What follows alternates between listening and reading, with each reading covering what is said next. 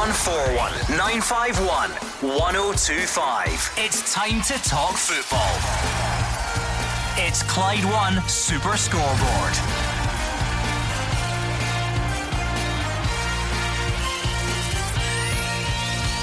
Good evening and welcome to Clyde One Super Scoreboard. Hampden gets the government go ahead for 12,000 fans to attend the Euros. Kieran Tierney faces a spell out injured with the tournament fast approaching, and Hibs say they're braced to sell a top player this summer. I'm Gordon Duncan. Joining me tonight is Gary Caldwell and Andy Halliday. Andy, a strangely quiet midweek, but always plenty to keep us going in Scottish football. Yep, and I think the main headline that you spoke about there is one that I'd imagine has, has brought a lot of joy throughout the nation. You know, 12,000 fans back into the stadium.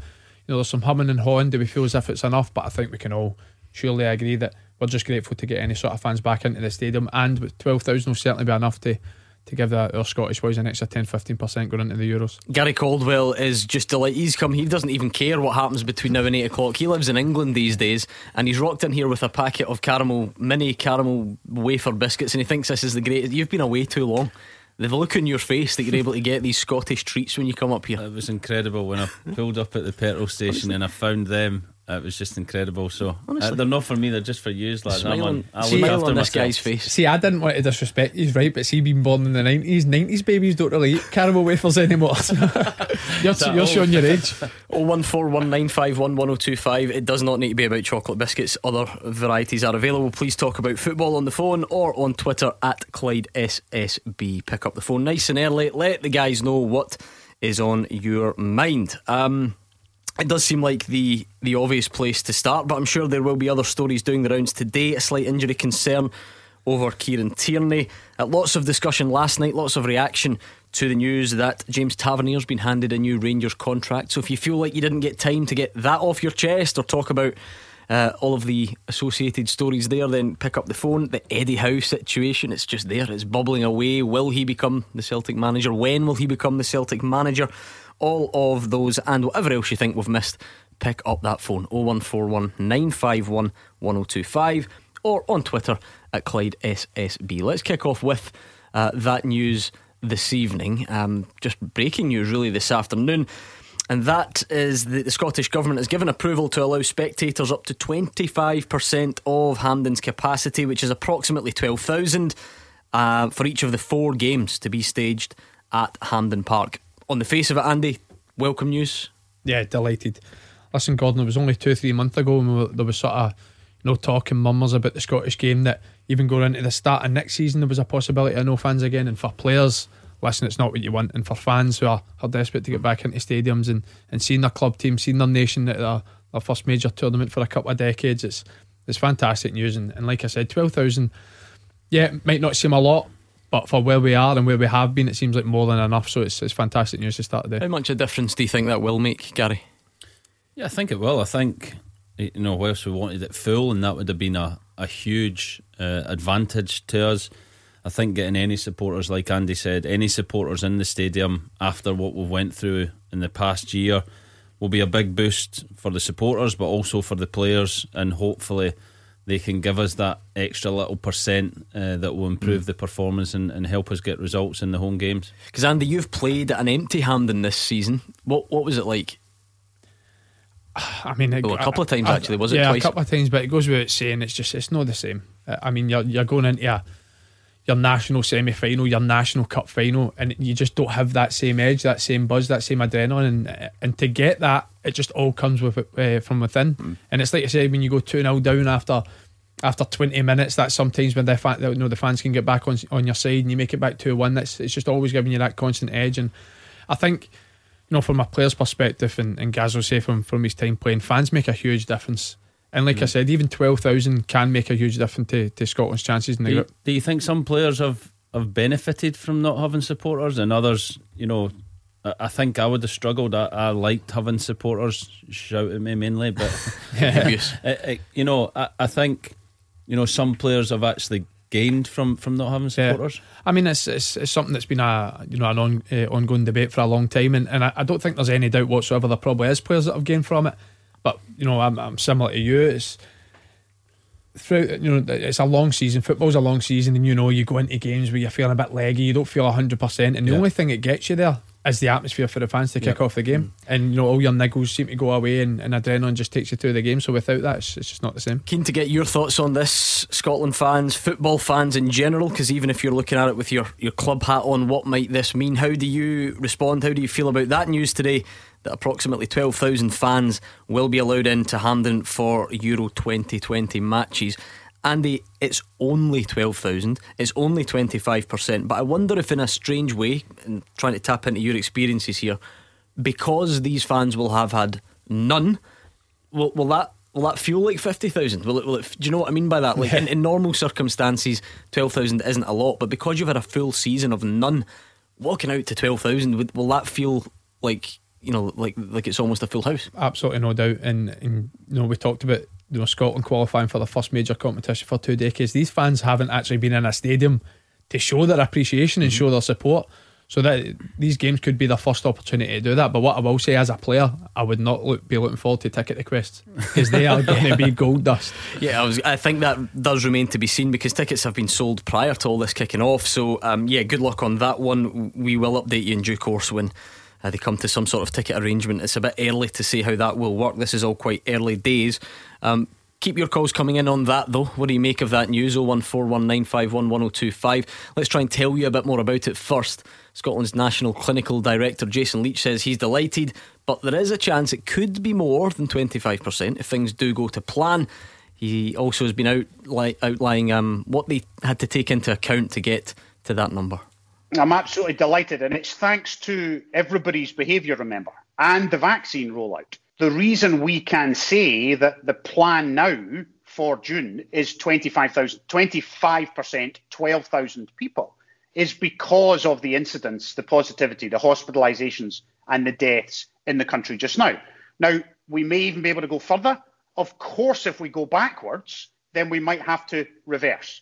But Scotland has now put down a plan that says we'll have 12,000 people in Hampden, and I'm absolutely delighted. If you look at the distancing possible, the queuing systems, what Hampden's infrastructure looks like. But then you also have to think about transportation and getting people to and from the stadium. So lots of conversations with Police Scotland, with Transport Scotland, with the SFA, and then with UEFA to make the event viable and make it feel like the Euros. 0141 951 1025 on the phones at Clyde SSB on Twitter. So let the guys know what you make of that one. Um, I suppose on the face of it, it's good news, but other people might not fully agree. They might want more, they might want other games uh, brought into account. Let's speak to Martin in Motherwell first. Hi, Martin. What do you make of that news today? Um, it's, it's good news, but my concerns are is it the right place to start? Should they maybe have started in the lower leagues, letting 25% up because it's a smaller ground, it's easier to handle and monitor, and then filter up towards the top divisions. And the reason for saying that is there's so many clubs living on the breadline right now. They're living hand to mouth. Um, some teams have had wages deferred. Some teams have had to go for loans. So I'm wondering should we have started at the lower level first rather than the whole let's jump on the Euros bandwagon? Yeah, I, I, get that. Is there not a time element to this, though, Martin, in the sense that the, the Euros is in June, and by then you hope that the, the, situation with the virus will be better than it is in early April, and then it gives you that kind of target to, to look forward to and, and do it then at some point in the future? Well, the government keep telling us that getting the vaccine is the way forward. Um, I know we're currently in lockdown, but the figures continue to fall. And I'm looking at something like, say, a Motherwell um, or even an Airdrie. They've got reasonably sized stands for the amount of fans they actually bring in. So why can't we start there and bring vital money into these clubs right now? Yeah, I mean, there's a, a wide ranging discussion here. I'm sure some clubs would tell you that actually 25% of fans in there wouldn't make a difference financially because you then need to open the stadium and you need staff, and those 25% aren't buying their pay per view um, yeah.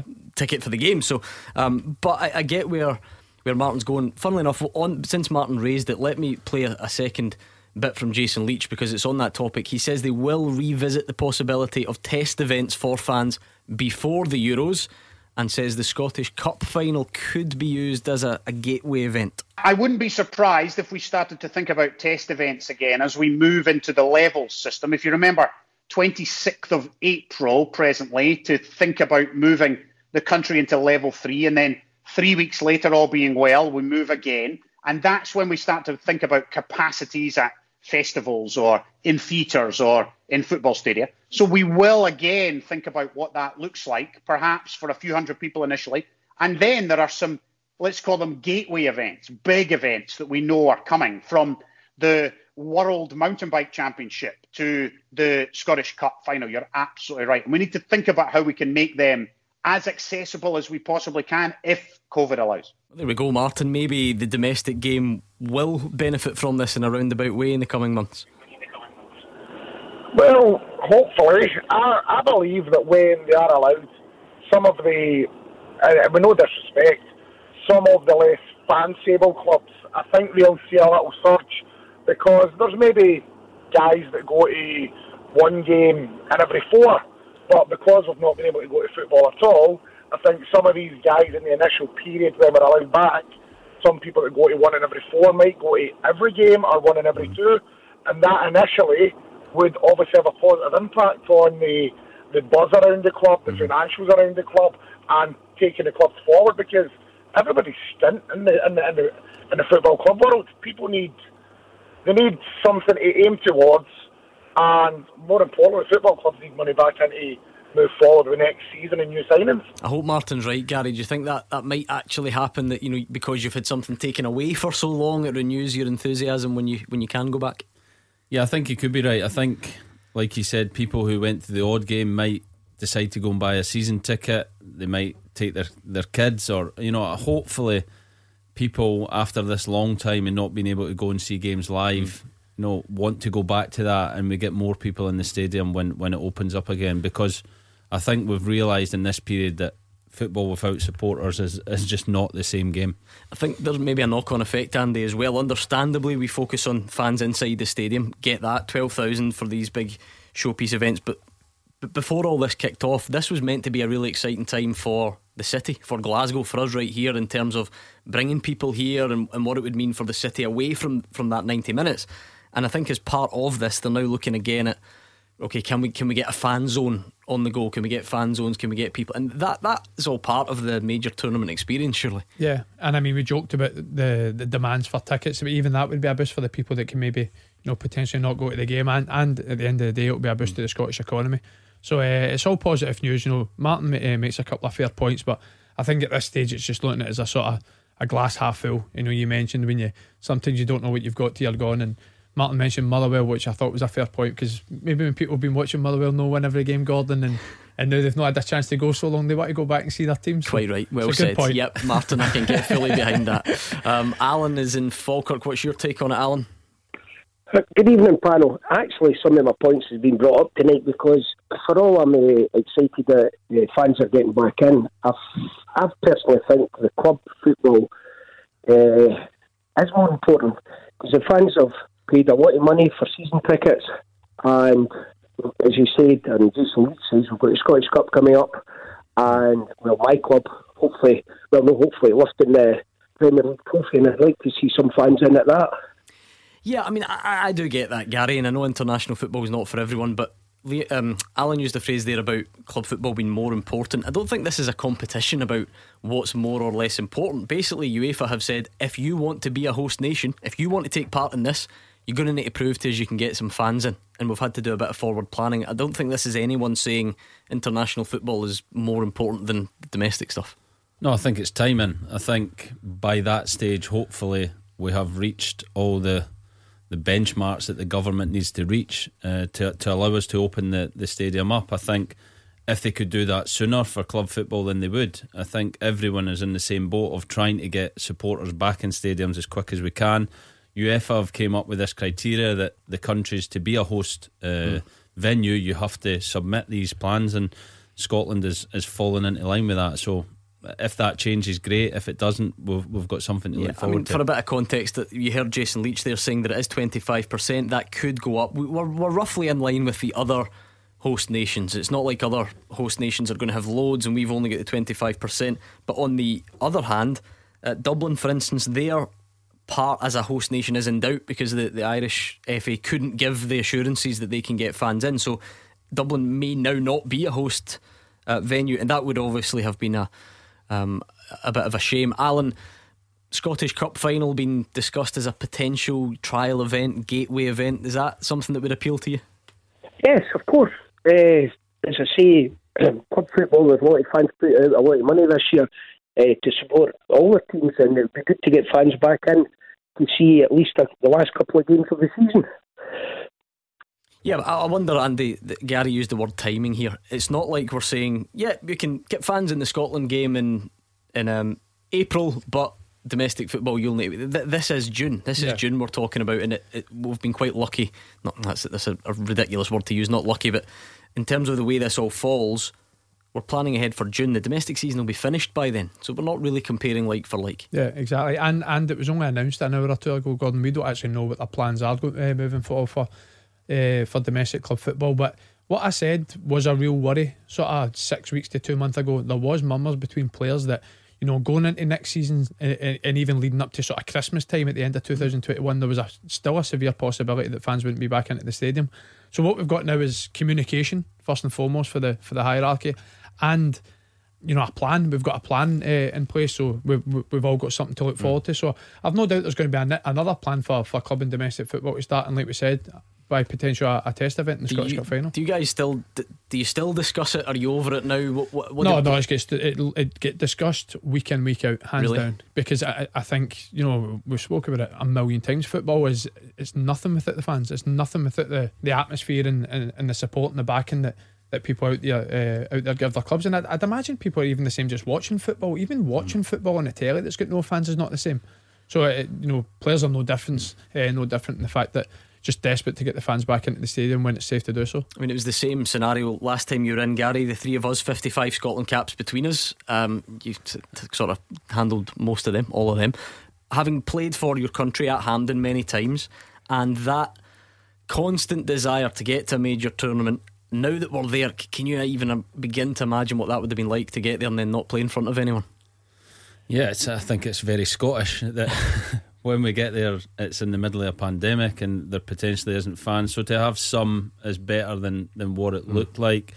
Uh, I can only speak from experience. Hampden, full, uh, playing for your country, no better feeling. The the noise. A, a, lot of people question Hampden, how it's built, the behind the goal being so far away. But for me, Scotland games, you know, the the, the atmosphere that was generated was incredible. Mm. The noise in Hampden. So hopefully those twelve thousand because of missed football can can make mm-hmm. it special and, and bring something even although it's not full. Yeah. Alan, can we put a, a, glass half full slant on this where you are saying, you know, you're disappointed that we can't make progress yet with club football?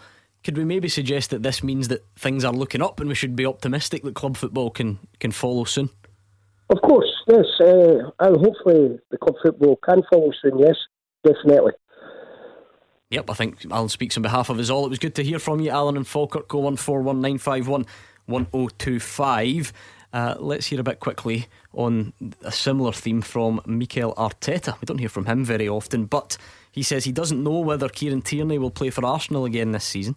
And he says the defender's desperate to play at the Euros, but could miss up to six weeks of training. We have to make sure first that he doesn't need any surgery which it doesn't look like it. So it could have been worse because the action looks uh, quite scary, but he's feeling better and, and the damage is not that bad. So at the end of the day, it's not um, the bad news that maybe we could um, wait for after the game. I don't know. We're gonna have to go day, day by day, see how Kieran is feeling, how Danny is uh, reacting, and, and when we get close to to playing time and training with the team, and depending where we are and how he's feeling, we'll make that decision. He's so keen to play for us uh, before the end of the season, and obviously he's extremely keen to represent his country in the Euros. Six weeks is that time frame we keep hearing. I think our first Euro game is about nine and a half weeks away. Is that a bit too close for comfort? I think it will be fine. I do think it will be fine. I think No, the worry for for Kieran Tierney and Arsenal fans is the fact that you know go, going into that game there was there was the stat that he's not managed to play ten games in a row yet for Arsenal, and so I think there's there's there's been an underlying issue there with, with some of his injuries over the last couple of years. So I think it'll be a real frustration to him. But I think you know I, I think the the difference of three four weeks is, is plenty enough to him for him to get fit and ready to to, to be involved in, in Scotland's Euro charge. Unless it was only last week we were talking about how key and how important a player he is for Scotland. I think his uh, his performances over the last few internationals and at club levels has really showed that. And mm. and to top it off, as soon as we went here, he, uh, went off air. Sorry, his performance against Faroes yeah. last last week. So he's a he's a massive player. But I'm sure Steve Clarke and. And the Scotland staff be giving giving him every opportunity to be fit for the, the campaign. Yeah, let's not even go there, Gary. You said a minute ago it's very Scotland to get to a first tournament and we can't get any fans in. Let's not add in having injuries to our best players when the Euros rolls around. I think he'll be okay. It obviously looks like a pretty serious injury in terms of he could be out for several weeks. But I think with modern techniques in terms of uh, physiotherapy and rehabilitation, uh, with kind of underwater treadmills and anti gravity running and stuff like that, then he will be fit uh, or as fit as he can be until he gets back on the grass. And then it won't take him too long to get up to speed. So fingers crossed, uh, he's ready, and and maybe I, I sometimes think the break might actually help yeah. him when he comes in with real freshness and energy. So and lifts the uh, trophy at the end of yeah. Okay. Fingers I, crossed. I, I, like the way that's going. Oh one four one nine five one one oh two five. So that's today's big news story. Twelve thousand fans at least allowed into Hampden. Uh, for the Euro Games. What else is on your mind? Is it James Tavernier's contract? Is it early player of the year shouts? Is it Eddie Howe? You decide. Pick up the phone right now and we could be speaking to you next. You are the voice of Scottish football. Call 0141 951 1025. Clyde One Super Scoreboard. Gary Caldwell and Andy Halliday are here. It's 0141 951 1025 to put your point to the guys. And if you'd rather tweet, you can do that as well over there at Clyde SSB. Uh, speaking of which, we do have uh, some thoughts coming in. The story we brought you at the top of the show 12,000 fans approximately in Hampden for the Euros. Uh, Terry says, surely there will be that for the Scottish Cup semi final and final then. Lots of you are coming at this with a club hat on. And uh, Blair McNeil says, geez, folk like to moan. This is good news. Um, yeah, I suppose on the face of it, it is. So that's Twitter at Clyde SSB, but we're 01419511025 on the phones. I did say it was up to you. You don't have to talk about that topic tonight. It can be something else. Uh, George is on the line in Gourock. What's your point tonight, George? Well, my point is, I listened last night and I've mm-hmm. listened tonight as well about Tavernier's new contract, which is a great bit of business for Rangers. Uh, there's been some callers on saying sell, sell, sell.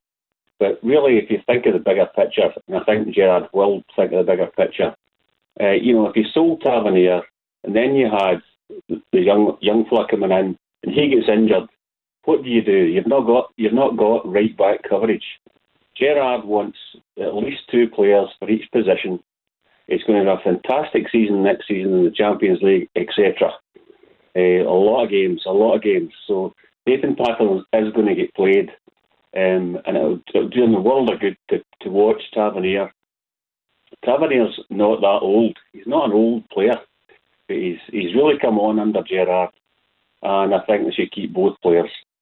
Uh, yeah, Andy, what did you make of that news yesterday that James Tavernier had signed the contract extension? Huge bonus, well deserved. Uh, like George says, he's you know he's still 29 years old, so he's still got more than a couple of years left in his prime. But real, real smart business for me uh, that Rangers have made because you know what George didn't quite allude on is the fact that you know that's James Tavernier, Steven Davis, Allan McGregor, three new new contracts, real key elements to the dressing room. You know, real three vocal leaders within the within the background that maybe you don't quite see. And and uh, I've I've said you know the amount of times about seeing a real mentality shift for Rangers this year. You know any sort of challenge they've faced, they've they've overcome it. They've been relentless in their pursuit to to win the championship this year.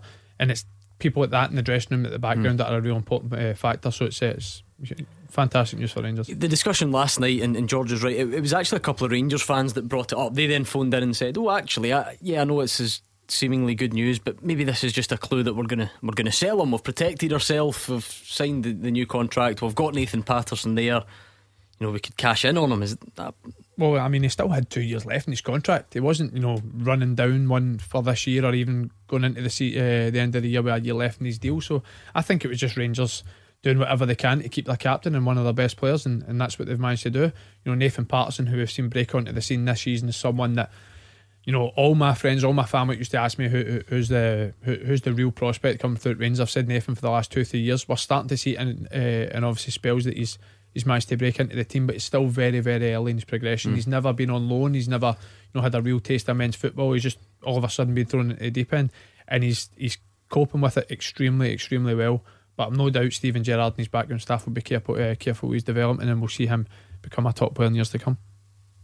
Yeah, I think I think the Taver- Tavernier one possibly he, he, could be somebody that they would sell, and I think as a club you always have to be working ahead of that and, and giving him a new contract. I don't think guarantees he stays. I think like like any football club, if an offer comes in for him, then at, at, some point you have to consider it. So you know, I, I, think it's good business in terms of he's been excellent uh, for Rangers and, and they want him to stay at the club, but it also secures your asset as well because I think Rangers, you know, they, they might look to sell someday in the summer because they have been buying for for a number of years now to win the league. At some point, you have to balance the books as a football club. Mm-hmm. Financially, you have to look at it. So it'll be interesting to see how that plays out over the summer. Yeah, I mean, so George, you were just elaborate on, on what you were saying. They'll both be there next season, as far as you're concerned, and, and Patterson will, will learn off the captain. Well, absolutely. I think that has to happen.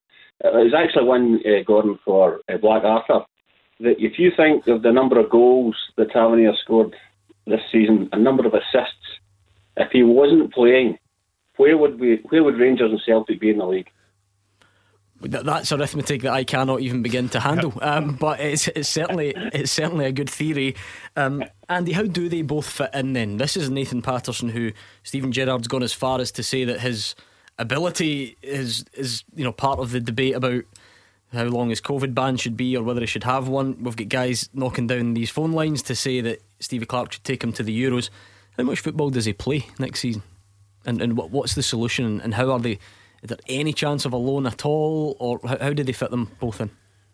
Truth be told, probably sparingly. I think it'll be a it'll be a rotational uh, purpose because James Tavernier's a captain. He's the first name. He's one of the first names on the team sheet, and we've seen over the last you know, four or five years, one thing I've said to you and a player, you know, one of your best abilities is availability. And James Tavernier has been available every day, every game. And that's the reason he's been playing all the games because the manager can trust him. Nathan Patterson's someone who, like I said, has been flung into the deep end and, and he's he's coping extremely well. But people need to remember he's 19. I know that's not that young in today's uh, day and age, but he's unfortunate in the fact that he's coming up against Rangers' arguably key player. You know, their captain, one of the leaders, somebody that that uh, leads by example in a in a in a performance level uh, level as well as off the pitch. So I think they'll still keep Nathan Patterson at the club. Mm. I don't think they'll see any need for him to to go out and get on loan because they'll fully trust him now that if he's called upon, if there's an injury to have again or or there's rotation uh, in between European games, they can trust him to be flung in. You, you don't think Rangers would consciously start to to just play James Tavernier less to, to give Nathan Patterson more game time? I mean, it, it would be when needed or, or when a particular fixture came around. Yeah, I think I, I do think when needed, but James Tavernier's not had somebody to replace him for the last two three years. So so when Rangers have played the, the, the early qualifying rounds in the Europa League, when they've played East Fife away, James Tavernier's always played because there's been nobody to replace mm. him.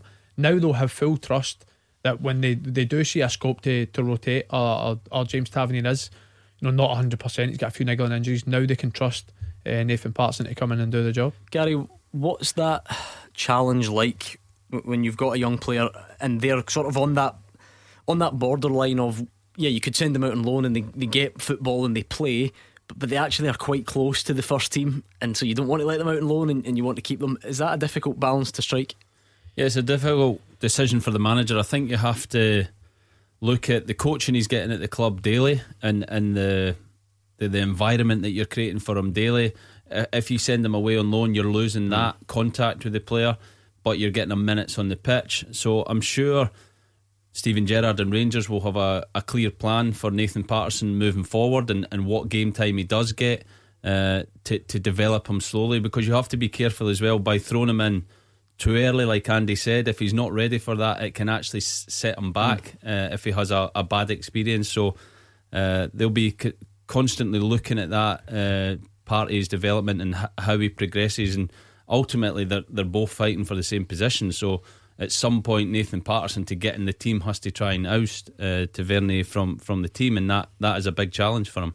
Uh, George, good to speak to you. That was George in Gourock, 01419511025 or Twitter at Clyde SSB. Let's bring in Liam, who's a Celtic fan in Airdrie. What's on your mind tonight, Liam?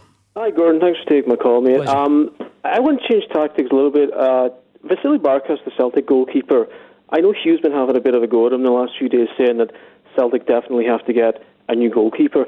I just want to use a couple of examples to defend him. Uh, Stiliyan Petrov and Fernando Ricksen, these were two players that came to the old firm and had very poor first seasons. I think we'd all agree on that. And the, the fans, if they'd been sold, the fans wouldn't really have complained. But the second season, you had a change of manager, Martin O'Neill, Alex McLeish, and then they came in, and both of those guys, you know, they became basically modern day legends. They won trebles, won league titles, helped them clubs get to the UEFA Cup finals. So I'm not saying Barkas is going to do that. I'm just saying that I would like to think a new manager could come in because this guy's a Greek international, five million pounds. There has to be something there. We haven't seen it this season. I've been racking my brain though, thinking, what? How many mistakes does he actually make? I can only think of one, and that was the Connor Goldson header in the first Old Firm game this season. I genuinely can't think of a single other mistake or you know thing. Well, there's something he definitely could have saved. So I want to see him get another chance. You got to take into account the, the situation as well with COVID. You know the very different situation for us all, but especially for a young guy moving uh, to a new country. So I think people have been harsh, but I do think there's something there. I, I want to believe there's something there. Put it that way. Yeah, look, I think it's he's had a really difficult first season psychologically. How that's affected him, only the people that are working with him day in day out will will know that. I agree a little bit. A new manager coming in, uh, a different way of coaching, a different way of managing the players might bring out the best in him. So I wouldn't say he's hundred percent finished at the club, but it's a long way back from because he's he started in such a negative uh, cycle. He has to really kind of get that confidence from from the supporters, from the players back quickly and early next season. But a new manager could could revive him in that way. So it, it's again, it's down to the relationships and and the understanding from the people within the club and what information gets passed on to the new manager and how he takes that and, and improves Barkas moving forward. I mean, I think Liam makes a fair point when he, you know, he talks about the likes of you know Fernando Ricksen, Stiliyan Petrov, you know, uh, Borna Barisic was another one. You know, players that have sort of struggled to get used to the pace and the you know the frantic nature of Scottish football, but coming time showed that they're, they're well worth their, their transfer value. But the fact of the matter is, for me, the goalkeeper position is one where you have to be sure of. Because if you're not sure and you're not confident in your goalkeeper, it slowly eats into your defence and it seeps through the full team. You know, you can't underestimate the importance of a team having full belief and confidence in their goalkeeper. And listen, Barkas, yeah, yeah, he costs five million pound. He can't be a bad player. I agree. Can't uh, international can't be a bad player. But do Celtic players, never mind the club, do the players have full belief in him? So if Celtic don't go and buy a goalkeeper in the summer and they do start the season by giving Barkas mm. a second chance, it's very, very, very risky.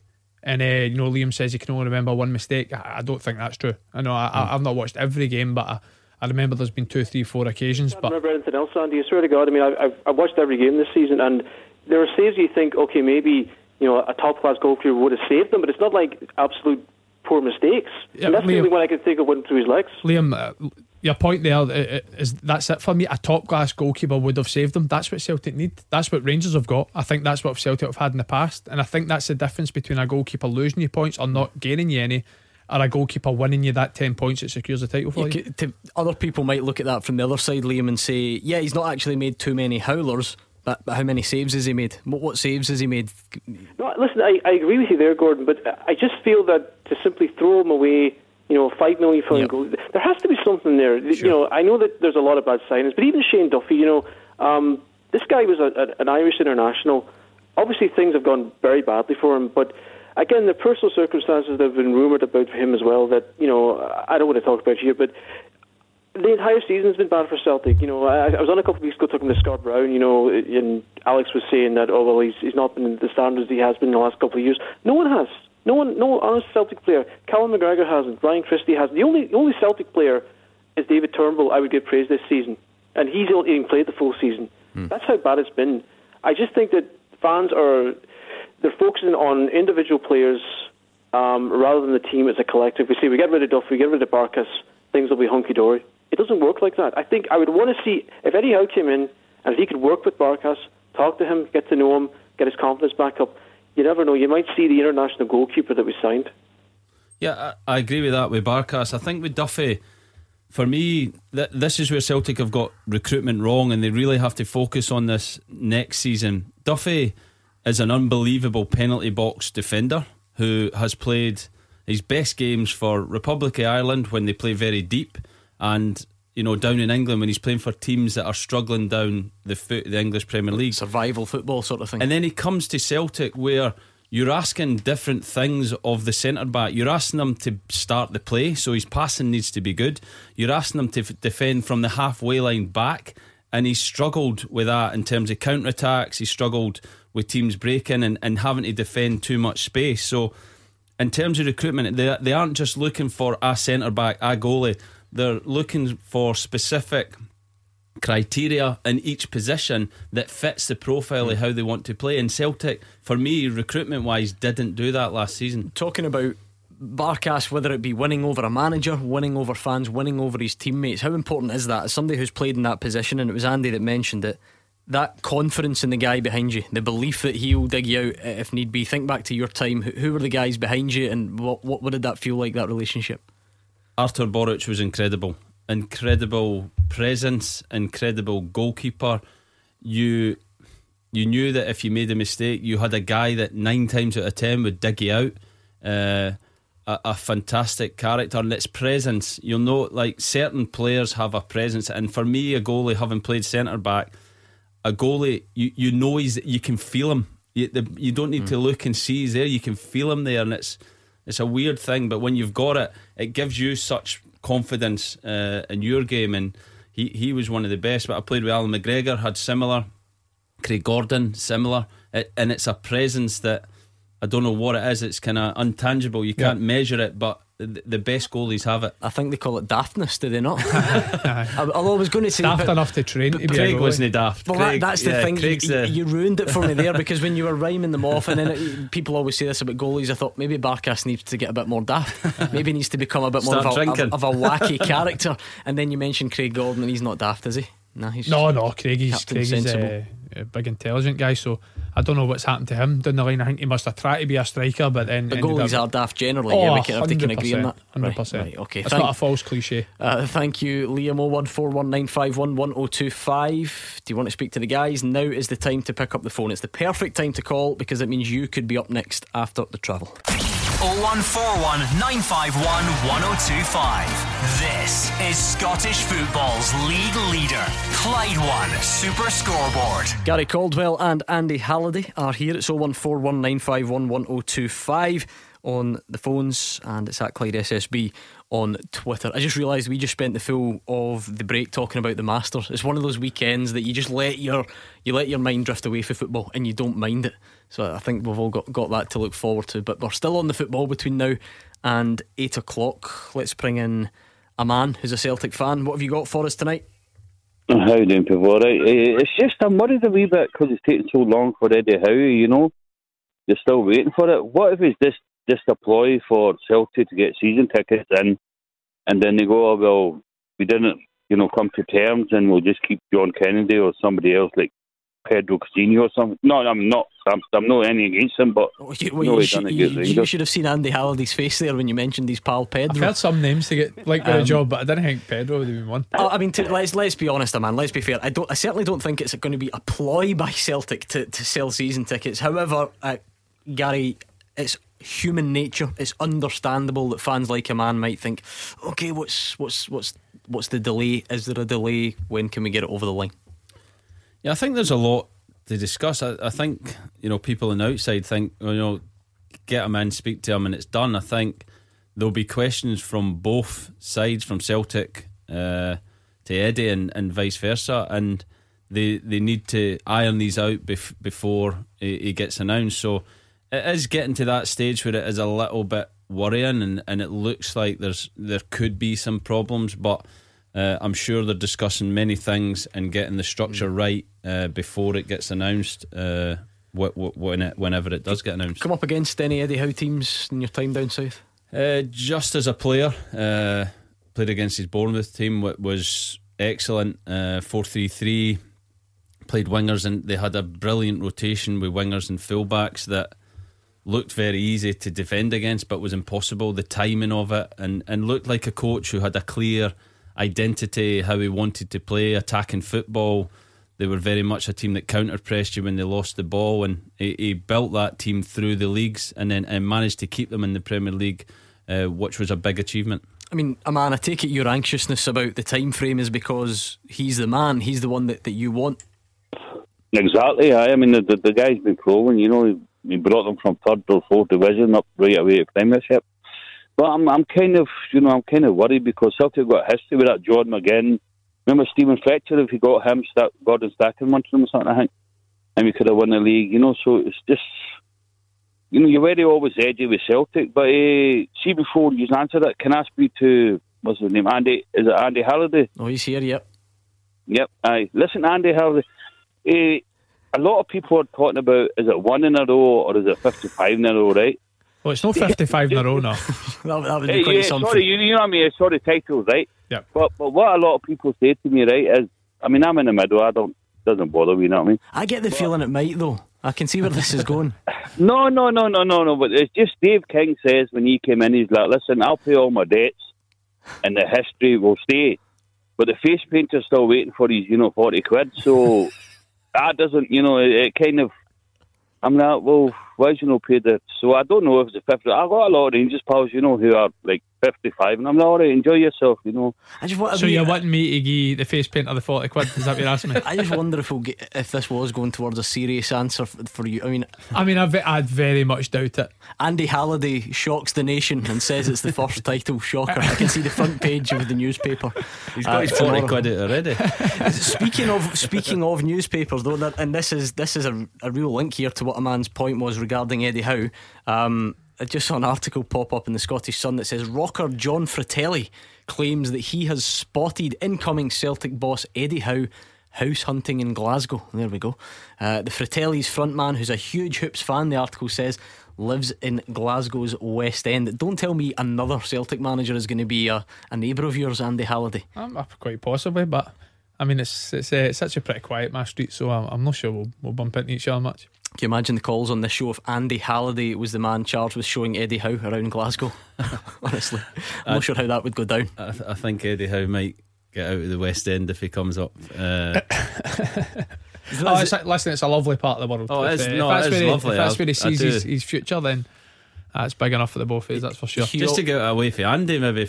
You know, Hugh always says the best place to live for a Celtic and Ra- the best place in Glasgow to live if you're a Celtic or Rangers manager is Edinburgh. That was Hugh Keevins' theory uh, on this. Get yourself as far away from it well, I, as possible. I've seen something that he likes after Bournemouth games. He liked to go to Sandbanks for an evening meal after a game on a Saturday night, and I thought. Uh, Largs, Largs isn't quite as pretty. he better get used to not, not doing that. do that. yeah, listen. On a, on a serious note, that is the obvious. It's now so the, the, the debate's been you know, well used. Eddie Howe has a great reputation for playing football. He's meant to be a very good coach. You've told us, you know better than us. You've played against these teams. They, they've got a very sophisticated way of playing. Can anything prepare you for the Glasgow Goldfish Bowl? That's the obvious one, isn't it? I, I don't think so. No, and he ticks every box in terms of the, the style of play, the coach, the he's how he deals with the media. Uh, but he, he doesn't know Glasgow, and even for myself, uh, growing up a Celtic fan, my mum's side of the family, Celtic daft, all, all the family, and then I remember my first game, giving the ball away uh, against Kilmarnock. They had a shot at goal missed. We won the game four one, and on the Monday I got slaughtered in the media you know, criticised for playing out and making a mistake, and I thought, wow, you know, like this is different. So was it a, was it a real eye opener? Even though you you had even a, though I, I knew what knew. was coming, we went uh, first pre-season. We went to America. The supporters that were there, the the sheer number, it, it does take you back. And, and Rangers are the same. Uh, it does take you aback, and, and you have to get used to that scrutiny, that pressure, and and you mm. either thrive in it or, or you, you, you fail within it. So it is it is still a big question mark, I think. The success this season would indicate, and because of the type of career he's had, that Steven Gerrard has handled that side of Andy. Have you seen managers come and go that you think maybe weren't prepared for the, the type of scrutiny or the, the expectation levels? Yeah, and I don't. I mean, it's no different to a player. You know, they're always talking about uh, when the old firm are recruiting players or big clubs down in England are recruiting players. They also look at the mentality. Can they handle the pressure? Can they handle the expectation? And and a completely different demand because we've all played for clubs that you're going away from home, and a, a point's a great point. It's just it's just not the case when you play for the old firm. Every game's a must win. So, you know, obviously managers also fall down that uh, that category. Eddie Howe, listen, he's been under pressure. He's managed in the Premier League. He's had that pressure, but like Gaz says, it's just a completely different ball up here. And uh, will he handle it? Prop. Have you, have yeah, you good potential. You you would you would have been about as close as you can be to a, a, player knowing what they were walking into. But Gary's saying even that doesn't prepare you. I take it you'll have seen other players come to the club that just didn't just didn't know didn't. Yeah, hands down, and and, and some players even end mm. up coming out to you and saying, oh, "I wasn't expecting this." Who, I wasn't in particular, I don't, I don't mean you need to dig them out and say that they were hopeless at handling it, but who mentioned it? Who said, oh, "I just didn't realise it would be quite like this"? There's been a few. To be fair, it's like not even if someone comes out and mention it, it's it's I've told I've told you the Borna Barisic one a hundred times. Like when we played against Borna Barisic at Osijek, guys, I'm telling you, it was sensational. Like energy up and down the pitch, final ball delivery, and then when he came, he did take time to settle in. And you know, uh, I think it was Jaws, the previous caller. Fernando Ricksen was the same. Stiliyan Petrov the same. Sometimes it does take these European players time because it's just a completely different style of football. It's a completely different demand on you physically and mentally. And uh, I don't think it's any different for, for, for a situation as a manager, like we're talking about. With, Gordon, Gordon Strachan used to always say it was a brilliant phrase for, for Celtic. He used to always say to us, You're only one week away from a crisis. And I thought it was a great yep. mentality for us to have. So you win on a Saturday, and it's basically the next week could be a crisis. You you have to be ready to win that next game, and that is the mentality you need to succeed. Gordon, can I, oh. beat the pundit with the Scottish Sun for the best football news and opinion online. The Scottish Sun.co.uk slash football. That was going to be really important. Go on, don't, don't, don't mess this up. No, because I was going to follow up with Gazzy's one. See, when I signed at, at Rangers up on Murray Park, there, there was different quotes for different you know, past managers, past players. There was one for Richard Gough that was at Rangers, you're not only as good as your last game, you're only as good as your last pass. Yeah. And I used to think, what a message that is for all the new players. I thought there was going to be a Gordon Strachan quote. right, if you what think that's pressure, nothing compares to the pressure of beat the pundit. You played yet? Oh, you ah, did. You played yeah. in one. Yeah, that's you did. You're right. So the, the, you're in good company. Two hundred percent records in here. Although Halliday's had to work a bit more for his. Oh one four one nine five one one zero oh two five. You come on here. You take on Gary Caldwell or Andy Halliday, and you win a signed ball. It's that simple. You do need to call before seven o'clock, and I've not given you much time tonight. Oh one four one nine five one one zero oh two five. Tackle the headlines. Oh one four one nine five one one zero two five. Clyde One Super Scoreboard. Andy Halliday and Gary Caldwell are here. It's time for Beat the Pundit, right? I was about to bring in Martin and he's just gone. Do his bottle's crashed? Well, quite possibly once you said the 100% record. I wonder if it is that. No, I mean, he was on even after that, and then as soon as the, the, the break finished, he's disappeared. The whole, oh, he's back. He's thank goodness. Martin, there was. I was kidding on Martin. There was rumours in here, Martin, that your bottle had crashed, but it's just your signal dropped out. Yeah. Yeah, that's it. Yeah. Good stuff. Now, Martin, a Celtic fan from Bournemouth. What a unique position you're in. give us the Eddie Howe lowdown. Um, yeah, everybody down here seems to take a keen interest in it. They all love Eddie Howe. He's a godlike figure, um, and they, they love him. He's really. Um, but yeah, I've, I've never seen him. I've lived here now for a few years. There's quite a lot of ex footballers and football managers live down here. Uh, I've never bumped into Eddie Howe, I keep walking down the beach and cycling down the beach in the hope I see him. Convince him to get up the road. Get a bit of an exclusive. Well, this show is brilliant for that, where things just go grow arms and legs. Because after that last discussion, uh, Christopher tweeted in and says, "My mate worked for an estate agent, and Eddie Howe's actually looking for a house in Kilmacolm in particular. So we've now get, we don't even know if he's going to be the Celtic manager, but we've we've got his we've got his um his dwelling." We do get some good exclusives on here, don't we? We do, we do absolutely. Nice golf course in Kilmacolm. From Sandbanks is nice than Largs. Is it? Oh, is, is, that is that yeah, where you, want to be? What a part of the world that is. a bit better than the chippy and Largs for sure. Oh, I don't know. I Can't be English chippies are not better than Scottish no, chippies. but I, I refuse I've to got, believe that. Chance. I've yeah, got to agree with Martin now. Sandbanks. What a part of the world that is. Never have you been. been. there? Have you? Oh, unreal, yeah. unreal. Have you? I mean, you still live in England, Gary. You're not. We're not giving them the chippies. Not in a million years. No surely. chance. No. No. no they, chance. Are they still struggling? They are. They're no brown sauce for a start. Ridiculous. Uh, honestly. No. Right. Anyway, Martin, um, you ever played Beat the Pundit before? I've not. No, I play most nights myself in the house. You want to dislodge Andy Halliday's crown? hundred percent. I thought you might. Um, well, Gary Caldwell's one from one as well, so we've got to give him the credit where it's due. Let's toss the coin. Heads, it will be Gary Caldwell, and tails, it will be Andy Halliday. Oh, Halliday's back in the saddle. It's tails. It's Andy up against Martin. Quite tricky tonight, I think. Is it? I think Oh, so. We'll get a go. I think so. Could this be the t- could this be the one where the run comes to an end? Right, I'll give Andy some Clyde two to listen to Martin so that he can't steal your answers. I'll put 30 seconds on the clock. Now I know you've played along at home, so you'll know how this works. But the thing that I always tell everyone: if you don't know, pass quickly, and we will move on. Okay. Okay. Right, let's go. 30 seconds on the clock, and your time starts now. How many subs are Scottish Premiership teams allowed during 90 minutes this season? Three. Which English side did Leigh Griffiths play for? Wolves. Who's the only Glasgow based team that Dick Campbell has managed? Queen's Park. Which country did Niall McGinn play in between his two Aberdeen spells? South Korea. Which town are East Fife based in? Methil. Which team sits second in the Scottish Championship? Inverness. Who is Rangers' only current Romanian player? Ianis Hagi. Okay, good effort that. Right, let's bring Andy Halliday back. Can you hear us? Yep. You better be on it. There, there is a, a serious expectation on you out there on Twitter these days. I've noticed that people won't shut up about it. You ready? Yep, we'll get a go. I'm Let's just go. trying to put the pressure on him. Right, 30 seconds starting now. How many subs are Scottish Premiership teams allowed during 90 minutes this season? Three. Which English side did Leigh Griffiths play for? Wolves. Who's the only Glasgow based team that Dick Campbell has managed? Partick Thistle. Which country did Niall McGinn play in between his two Aberdeen spells? Non Ireland. Which town are East Fife based in? Fife. Which team sits second in the Scottish Championship? Raith. Who is Rangers' only current Romanian player? Hagi. Which stadium's got higher capacity, Easter Road or Tynecastle? Tynecastle. Who's the current Challenge Cup holders in Scotland? Oh. Quick. Three, Raith. two, one. Okay, okay. Martin, how do you think that went? Ah, he's done more than me. I think he's. Wouldn't be so sure. Let's find out. Let's find out. How many subs are Premiership teams allowed during 90 minutes? It's five. Aye, 'cause you both went Championship's three, three but you play in the Championship and it's three. Uh, which English side did Leigh Griffiths play for? It's Wolves. You both got it, one all. Who's the only Glasgow based team that Dick Campbell's managed? It is Partick Thistle. Andy goes one up. Um, which country did Niall McGinn play in? And his between his two Aberdeen spells, it is South Korea. And Martin Really? got it, so he Oh. Martin, that's Yeah. incredible.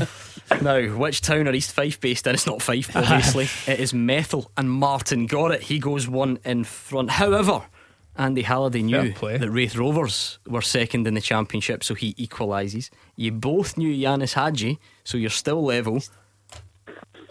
And Martin's questions ended there. So you've got two more cracks at this. Which stadium's got higher capacity, Easter Road or Tynecastle? You said Tynecastle. It's Easter Road. Aye, Gaz just said that. And who's the current Challenge Cup holders in Scotland? You said Raith. It's Ross County.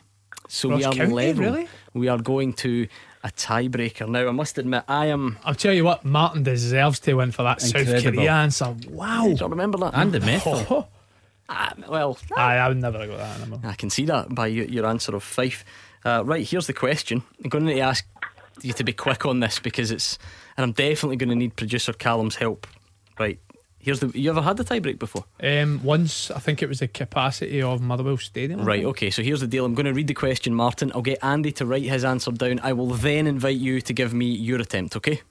Sure. But it needs to be quick. I can't have you figuring this stuff out. So the question is this What is the combined capacity of Murrayfield and Hampden? Andy Halliday, if you could write your answer down, please, and show us what is the You can't show me. the combined capacity of Murrayfield and Hampden. Show me your answer, please. No time, no.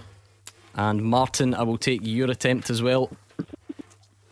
Martin. Um, oh, hello. Yep, let's hear. Um, 128,000.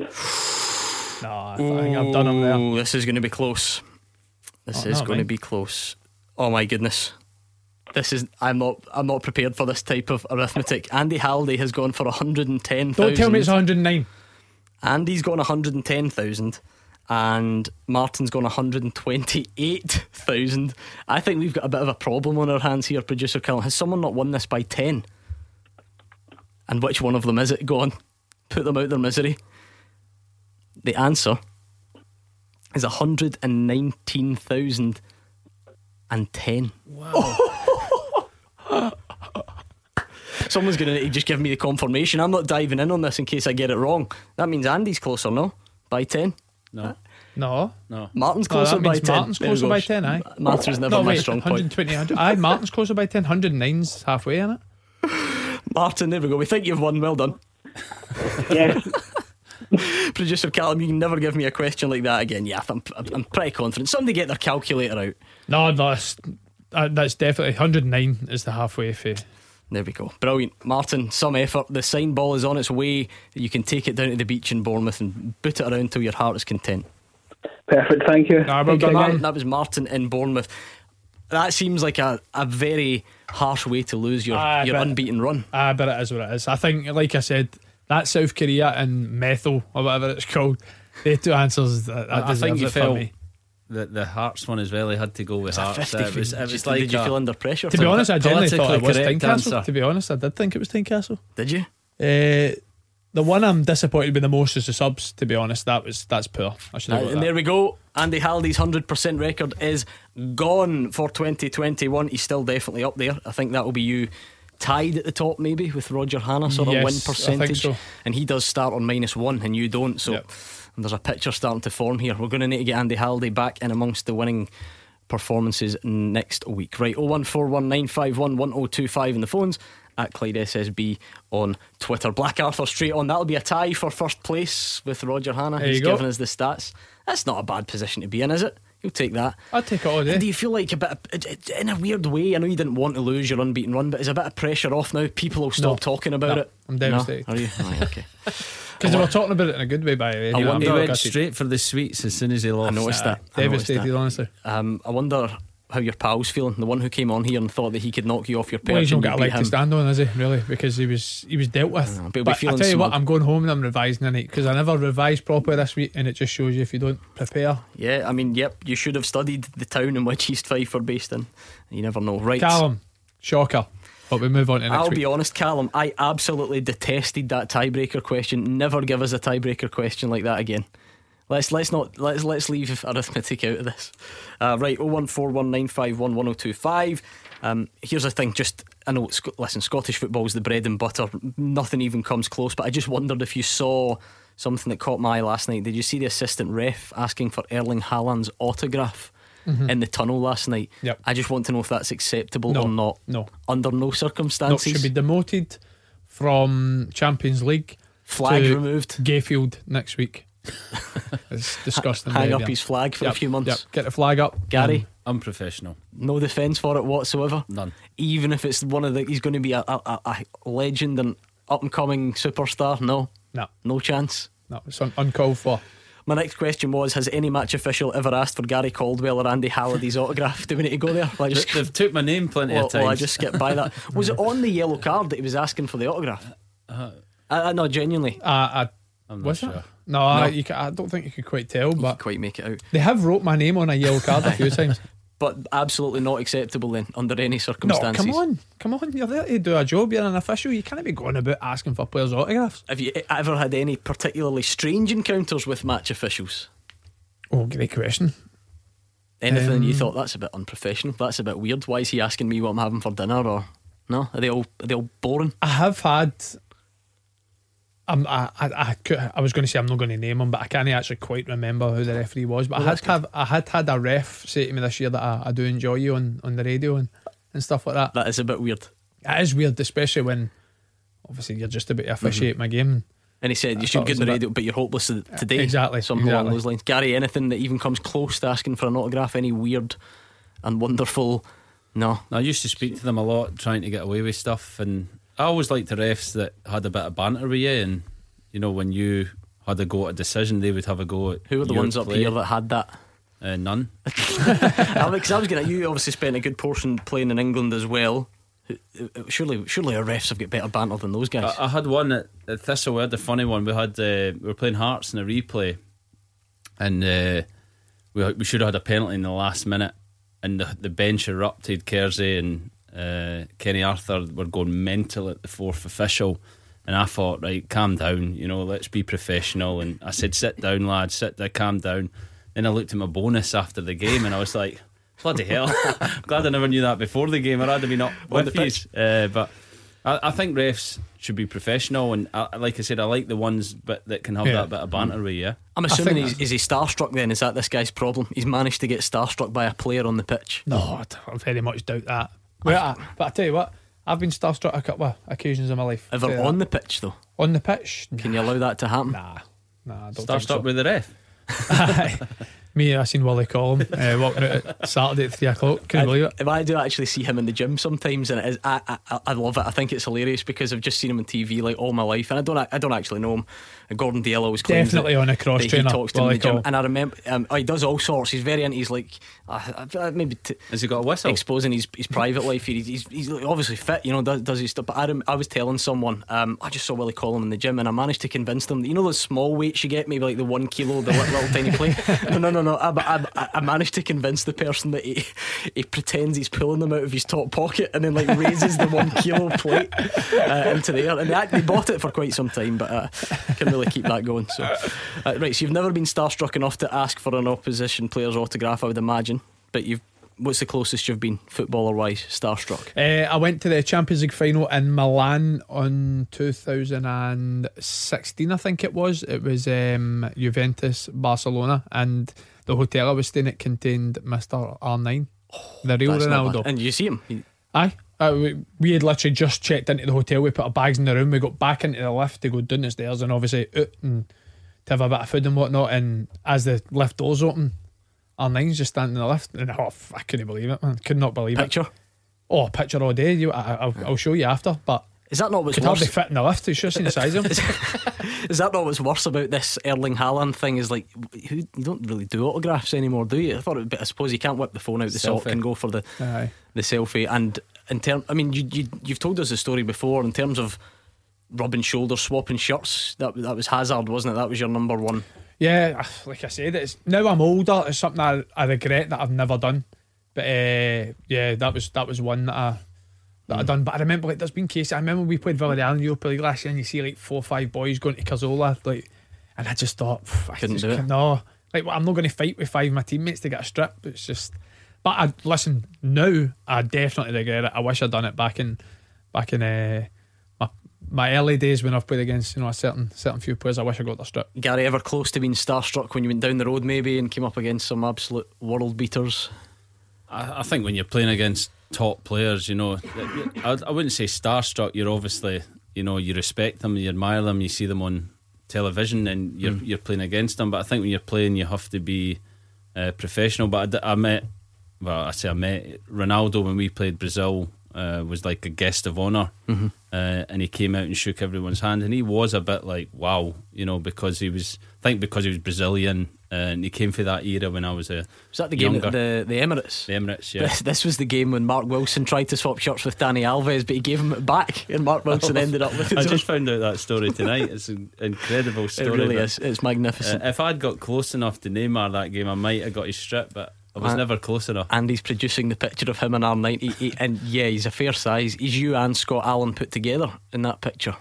He is, yeah. And uh, that's my agent that's in the photo to, as well. And, and when I was in the lift, I was like, my agent was like, ask him for it. And I was like, no, I'm not asking for a photo, no chance. But as soon as we got down to the, the reception, my agent, I'll do it. And just ran up and ended up getting his one. I'm glad he did. So Wh- Who was the one Gary? Then I know you're, I know you're not going to get starstruck against opposition players. I'm kind of tongue in cheek, but who was the one striker down there then that you come up against and thought, "Wow, this I'm going to be bang at it today." I know there would have been loads, but was there one absolute standout?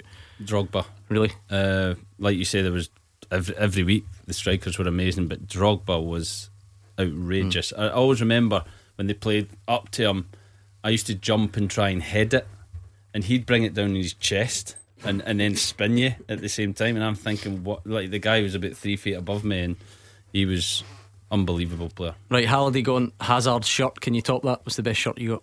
Funny, I was actually I was putting uh, my youngest boy to bed, and he's got Ronaldinho and Inzaghi's strips in, in his room. But I showed. Sensational. They said, "Were they good players, Dad?" so I showed him clips uh, Ronaldinho, and he was like, "Wow!" And then I showed him Inzaghi, and uh, my oldest boy said, "Dad, did you play in the olden days?" because the footage looked so old uh, Yeah. for Inzaghi, and I said, "It's not that old." Standard but- definition.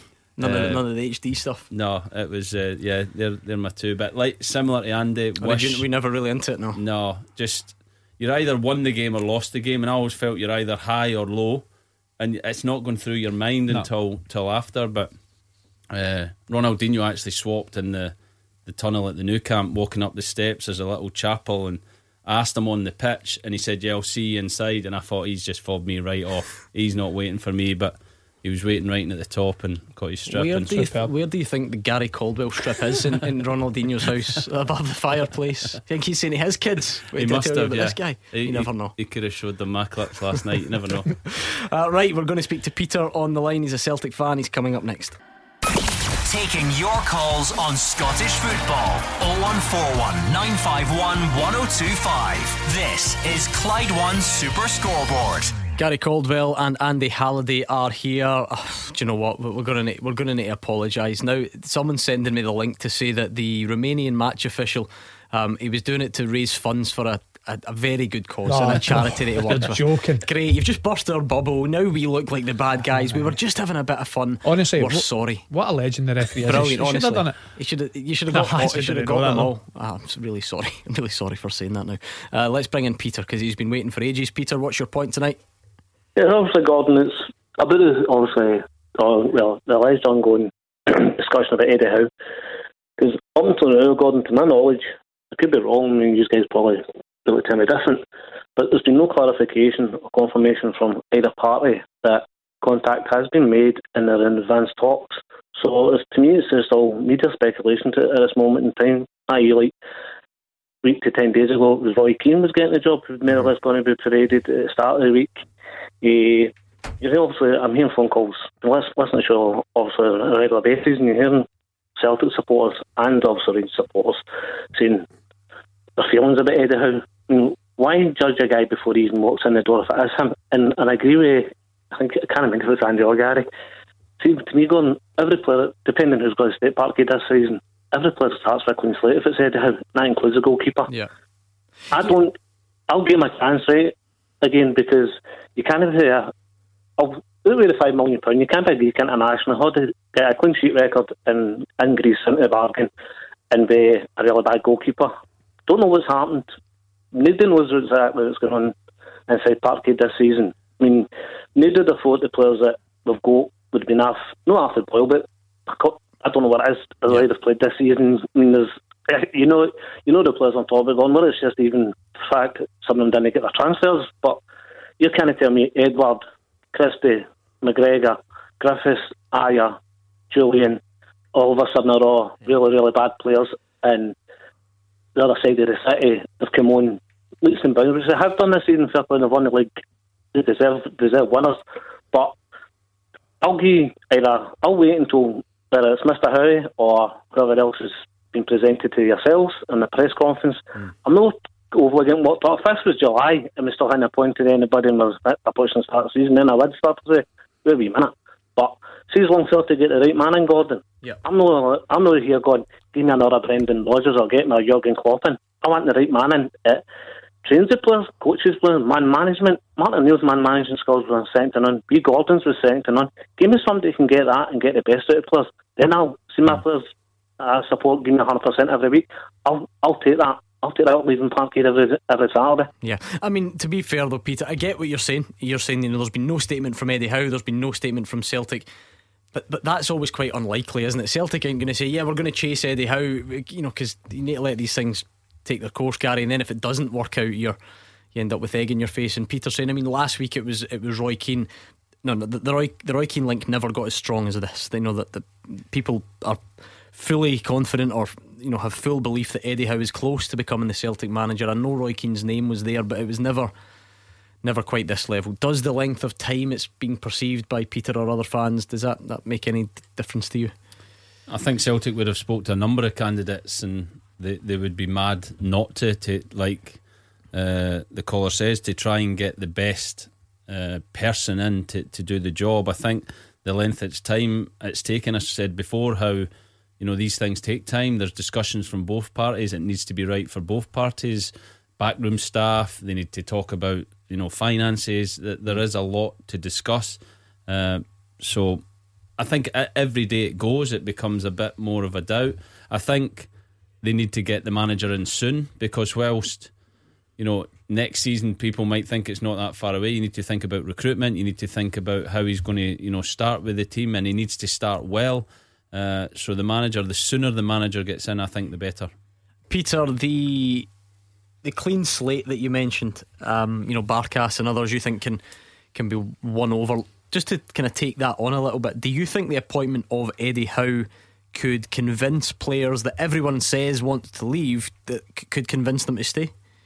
Well, Gordon, that's why if it is Eddie Howe, right, or well, whoever it is, but if we'll go with Eddie Howe, right, is I'm Gordon, I'm not going to be reading what I'm reading, right? It's, it's 90% of the line. It's we stumbling blocks where it could be the football director. But you're reading all sorts of names who's coming, going to bring with him. Um, like Mark Buck, Joe, other, other names, Peter Grant can thrown into it. You're, you're hearing also it's still going to be John Kennedy, Gavin Strachan, right? Which I don't know. What I say. I don't know what to believe, what to believe, right? But I just think Gordon. I'm not saying he's going to turn Barkas into a world class goalkeeper, but there must have been a goalkeeper in there, i.e. Barkas. So maybe this is a clean slate. That's why I'd like to see him in just now, rather than the summer. He's got five, six weeks, or whatever it is, five league games plus the off the Scottish Cup, depending what happens it. But you can assess the players he's got there, then he knows exactly what he's working with. Then maybe say, yeah, yeah, look, give me a year. Sign, is it possible you can sign a year's extension, to me, Big Eddie? Give me a year, this is my plans going forward, this is what I like to, I like the team to play, this is how I want structure my defence, either around you, Ajer, or if he maybe wants to see him in midfield. I don't know, Gordon, we don't, because these guys are saying, nobody knows, and I totally agree with Gary saying, all this to, going to take time if we're going down the, also the director of football, so nobody knows yeah. How the whole package, and I just think it's going to start coming into place, Gordon, because all of a sudden we found out yesterday the CEO is coming in early. So to me, then the ball's rolling. Mm-hmm. Maybe not rolling quick enough for ourselves fans. Season tickets renewals having a fell on my doorstep right now, and it's not a it's not a pawn they're, they're going to put to you. If you're a season ticket holder, you want to renew it, Gordon. I, I can't wait to get back to Parkhead. I'm hoping we can get back in next season. The twelve and a half thousand fans for the European uh, Euros game is a, a start for us. Yeah. And here's hoping that we can build on that. Yeah, absolutely. Um, Gary, what about that? Can the appointment of Eddie Howe keep more of this Celtic team together than people expect? Or in the case of, say, Edouard and Ajer, is, is the business side of it just going to, you know, wipe away the, whoever the manager is? I think it's discussions between the manager, the chief exec, uh, the players. You know, I think the players being the, the, most important people that are they committed to, to what the new manager wants? Are they committed to Celtic? Uh, and if they are, then great. If they're not, then then it's finances dictate. Then how much can you get for these players to, to reinvest in the squad? But uh, I, I think for me, it's the, the structure behind the scenes as well. Does a does a director of football come in? Before the manager or the manager then a director of football. I mean, ideally that's what happens, isn't it? But I, I think the director of football should be in place before the manager stroke mm. head coach comes in. But does Eddie Howe want to work under those uh, yep. uh, circumstances? Then all this is getting discussed behind the scenes, hence why it's taken time.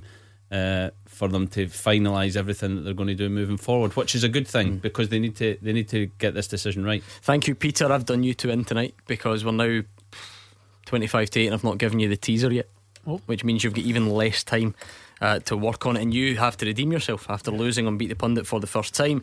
And it's the crazy pony. He's back on. He sent a couple yesterday and they were very similar, so I thought we would use them on consecutive nights. Can you name eight players who've scored hat tricks in both the English Premier League and the Scottish top flight?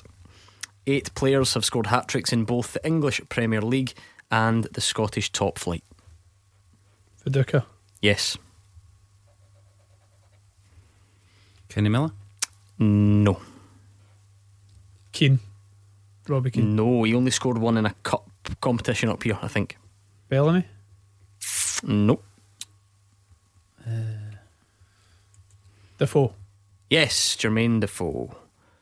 Eight players who've scored hat tricks in both the English Premier League and the Scottish top flight. Uh, you've got Jermaine Defoe and Mark Viduka.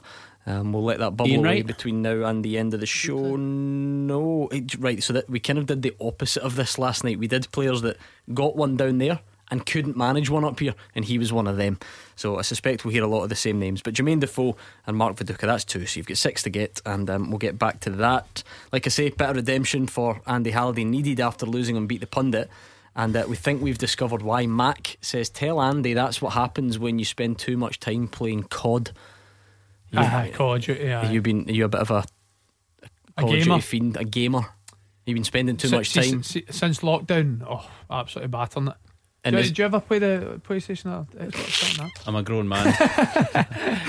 That was ah. almost that still game conversation there. I'd sort of see- looking at his face. See when you're see when you're 29 and you're still fortunate enough to not have kids in your life and you've got time on your own. So is Mac a friend of yours, or is he, or is he just one of these because you'll be playing it online? I assume, and everyone notices that you spend an inordinate amount of time on there. Nah, yeah, so he's, a, he's an online friend. Must he's a, be. a gaming friend, and so you've been spending too much time doing that rather than finding out. Yeah, because I'm not a TV. I told is. you this. I'm not a TV watcher at all. I don't like what I can't sit Hmm. and watch a t- the TV or sit and watch a movie. The only thing I watch is football or sports. So that's my oth- that's my hobby that kills time when I can't go out and play golf. Do you, do you get the headset on and like shout at the other competitors and all that? It's just like a, that's like the done thing. What trash talk? Yeah. What, are you, going to give us some of your No, I don't. trash I don't talk? trash talk. That's for sure. Uh, depending what age you are in our listening audience, some of them are going, "Oh, I can't believe Andy, Oh, plays. COD, oh, trash talk," and the rest are sitting going, "What are they three on about?" And I think Gary's one of them. See the fair. mad thing. I had never played the PlayStation until I was 25. Like, a lot of people play it when they're younger, like it, obviously growing up. I never people. played the PlayStation kids, I was 25. My kids play it. Aye, never. 14. And then when me and my missus moved in together and she started uni, so she started doing uni and every day she was doing uni. So we stopped watching the telly and whatnot. Oh, worst, worst thing that could happen to me. So- PlayStation fiend after that. Gary Caldwell's 14 year old, just give him Andy Halliday's login details or whatever. We'll trash can- talk. we can trash talk. Um, right, here's one because we don't only take questions on the, the phone, we are on Twitter as well.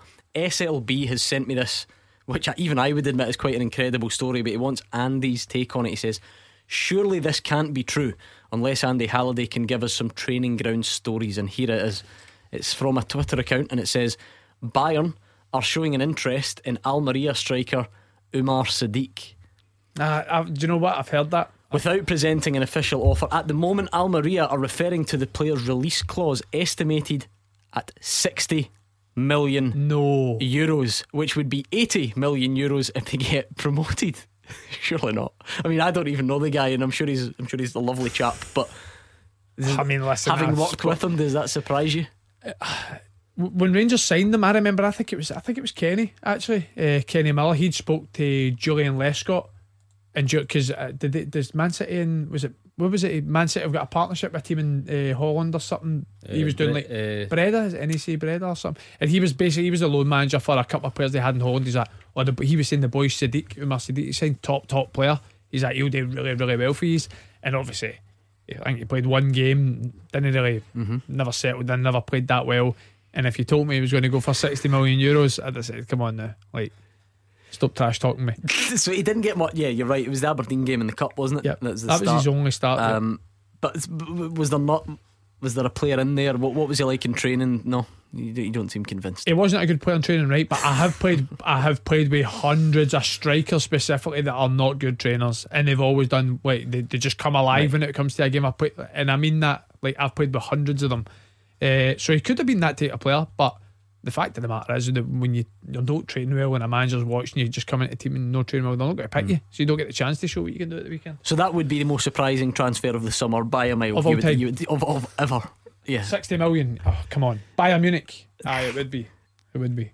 But I've heard he has done really well since he left. I think he went to was it Partizan initially, done really well, and now he's at Almeria. And Seven, well, so- 17 goals this season. So 17, there you go, so he's flying. fair play to him, listen, good guy. Who are we to laugh? Exactly. Good on you, Umar. Um, yeah, was yeah. I guess that see if he's in the Champions League final. I I, I look forward to that in, in the coming seasons, just Yep. to see the look in your face. Um, have we got time? I'll tell you what. What we'll do is we'll take a break and we'll bring in Andy, who is a Rangers fan calling in from Finnieston. We'll speak to him next. Number one for football in Glasgow and the West. 0141 951 1025. Clyde One Super Scoreboard. Right, we're into the final part of tonight's Clyde One Super Scoreboard. What about this for a reaction? We were just talking before the break. SLB sent me this article um, suggesting that Umar Sadiq is on his way to, to Bayern Munich. And in the space of the 30 seconds that it took for us to discuss it and move to the break, Andy Halliday was telling us that his uh, Rangers teammates, ex Rangers teammates group chat has lit up with discussions of Umar Sadiq. Are they all saying, Yeah, I always tipped this guy to go, I knew this, this move would happen? I do. Yeah. Everyone They're literally just saying they're, they're buzzing for him, basically. Words to that effect. yeah, we don't we don't believe you. Not even not even close. Uh, what about that teaser? How are you getting on? Eight players have scored hat tricks in both the English Premier League and the Scottish top flight. Jermaine Defoe, Mark Viduka. That's all you've got on Twitter. Good response coming in. AJ has got yeah, he's got a few. What did you get during the break? I was Sutton or Hartson. Uh, Sutton is correct. Hartson is not. Current teammate, Steven Naismith. Yes, I was Remember his wondering. hat trick, hat trick against Chelsea. And did you not say that because every, every Wednesday night, Thursday morning, you always say, "Oh, you text me, can I get the what is the question Yeah, last what was night?" the answers? And you usually because he's one that takes part, isn't he, in the in the Ah, Hearts sure, dressing he'll love it when I give it So if tomorrow. you had not got him on the teaser, you would have um, you'd have some expl- Ah, I explaining remember to the do. Game. One, two, three, four to get. Pukki. No, again, he was one last night, so could, didn't manage it up here. How Mhm. good are they at the moment? By the way, Norwich. Flying. See, that was at Seven, seven. seven, nil. last night. Jeez. Flying. Excellent. Um, any more? Kanchelskis. Again, last night. Nope, didn't manage it up here. Big shout. So the four you've got left, I'll start pointing you in the right direction. One former Celtic player, two former Rangers players. Craig Burley. No, and one who didn't play for either. Ricardo Fuller. No, no, no, no. All right, I'll leave that there. I think we're. Do you know what we're going uh, back a bit with these ones now? Um, back a little bit, certainly a lot further back than ex Motherwell. No, than than Naismith or Defoe. Uh, were you going to go McFadden? Yep. Nah. Or Gary O'Connor. Nope. All right. Backwood. We'll leave it there. Let's bring in Andy and Finnieston. Hi, Andy.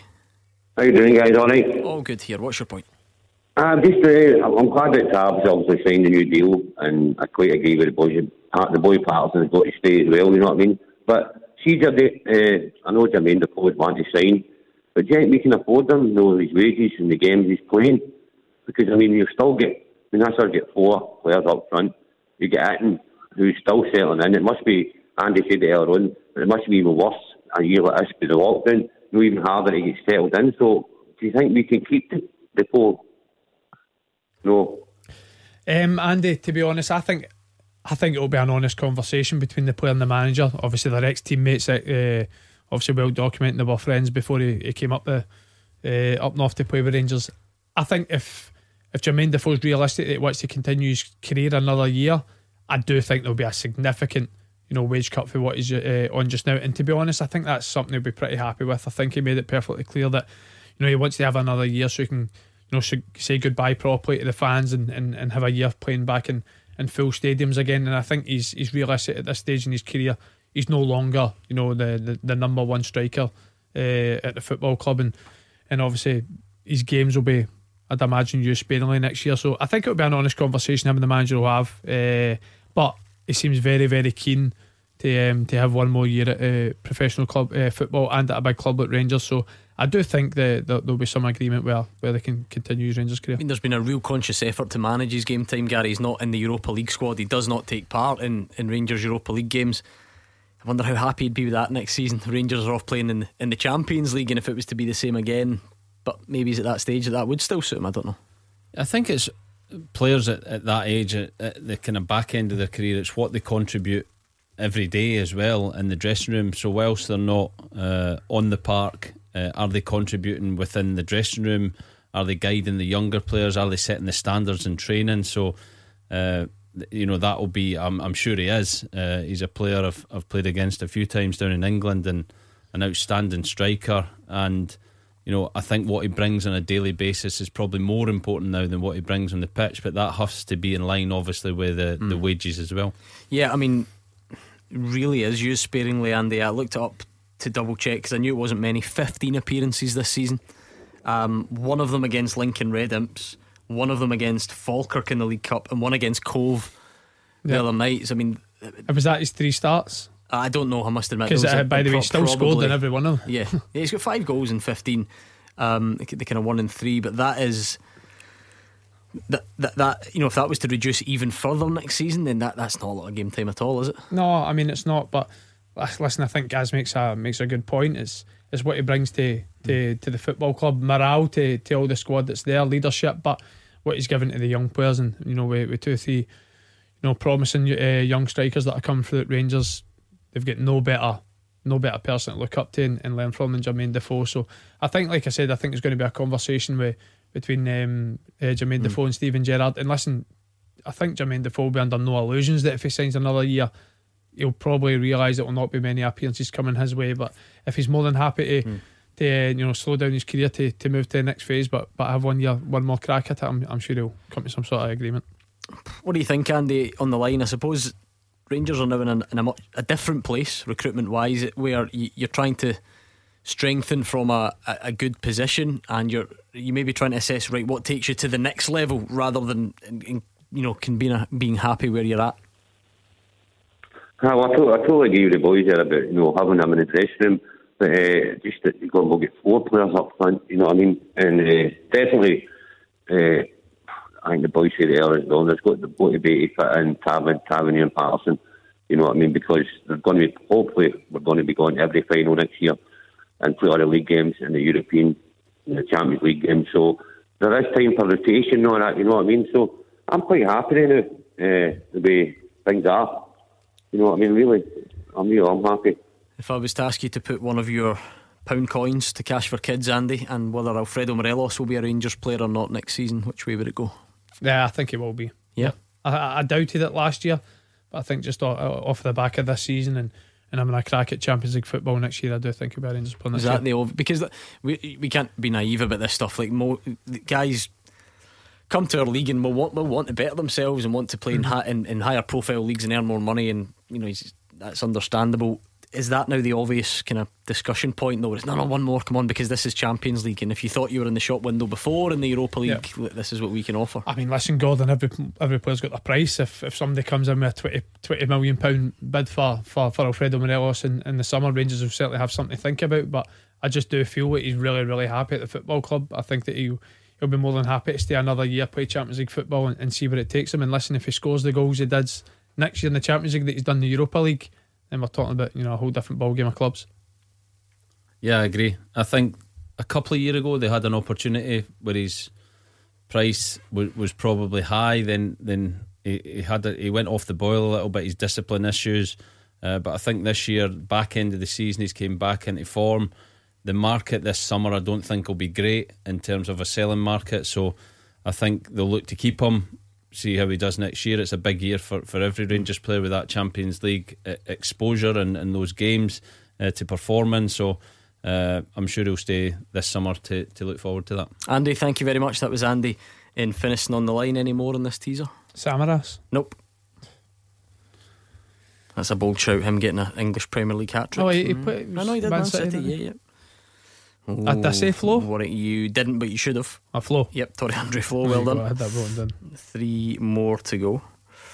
Uh, I, I, I, couldn't help but notice you were absent from the Hearts squad at the weekend. Yep. What's, what's happening? Uh, done my quad last Thursday. Um, thankfully, it's just a strain, so uh, first game that I've missed through injury in six years, unfortunately. But uh, seriously, yeah, incredible. six years. He's like one of those kids at school that got the attendance prize every year for just turning up. Doesn't really matter what you do when you're there, but as, as long as you're as long as you're there every day. Seriously, ah, six years. First game you've missed in six years. Injured. What was the last Still one? Still gutted about it, to be honest. Um, I can't even remember. It's been that wonder, long, yeah. but uh, yeah, I was pretty injury prone, to be honest, as a youngster. Um, even going all the way up to sort of 21, 22, had numerous issues with uh, numerous groin problems and whatnot, but been very, very fortunate since that. That I've not missed many. I've missed a few for suspension, right enough. Uh, what you said, quad injury, not. How, I was going to say how you pulled your quad. The, the, I thought no, uh, she, on, no, on the PlayStation. I was going to say it's a blistered thumb. It's his Call of Duty injury. it was actually busting into the box at real pace. Actually, which game it was, was this? It was quick, but uh, felt it straight away. felt it straight away. Um, try to continue mm. for sort of five ten minutes. Knew there wasn't something right. You know, went into another sprint. Mm. Thought, nah, something's not right. Uh, I mean, Gary, you, you were in the wars, surely. I mean, this is this this just shows you as as impressed as we should be by that. Does that say that he just isn't getting stuck in enough? You must have been. You must have picked up some. You were telling us during the break you had a quite I've, injury I've, I've got, yeah, we, we used to have this at Wigan with the staff and my assistant played with a broken leg once, and I always had a trump card that I was on the pitch with a punctured lung. So That sounds think we've absolutely rubbish. How and where and when does that take place? Tynecastle a long time ago. Uh, the keeper, I think, was Zibi Malkowski, if I'm right. Came out and knee right into my ribs. Oh, daft goalies, what did we say? Start of the show. And I, the, a few weeks before, my mate Stuart Malcolm had played with broken ribs, and I thought I'll be all right if they're just broken, but couldn't get my breath. As soon as I came No off, wonder. the doctor said you've punctured your lung. I thought I was going to die on the in the dressing room. Uh, Shouldn't but, really laugh, but uh, four or five weeks, I was I was back playing, so it wasn't too bad. How how did they fix a punctured lung? I've got visions, you know, like the wee bike repair kit you used to get, and you have to just stick a wee plaster. It must be something more sophisticated actually, than that. I, I got taken in the ambulance to a, a hospital in Edinburgh, and they, they had a junior doctor in in the beginning saying, "Do you mind?" And I was just in so much pain. I was like, "Just fix it."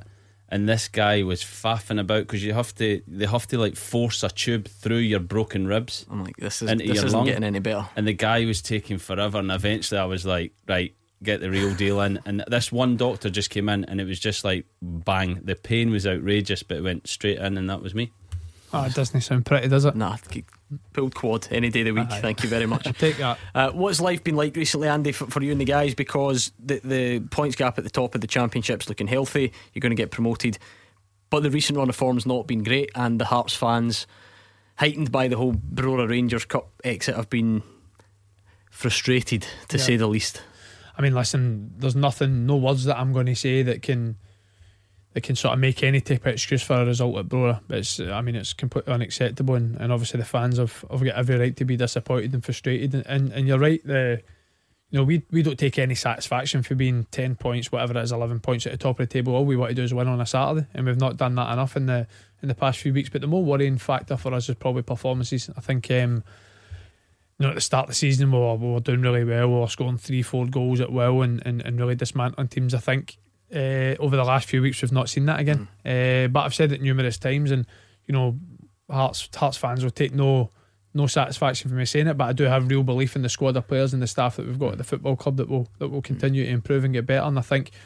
You know, our, our, obstacle, our objective, sorry, was always to get the club back into the top flight the first time asking. We wanted to do that convincingly. I still think right now we're in a relatively good position to do that, but we want to get back on that hurdle of winning mentality, winning games, and we've got four games left to go to try and win all four. See, it's not always what you say. Sometimes it's what you don't say. He had the full chance there to remind everyone that he wasn't involved against Brora and he was sitting in the house, but he didn't take it. That's team, a team not. player. A team player will like that. Right, three to go on the teaser.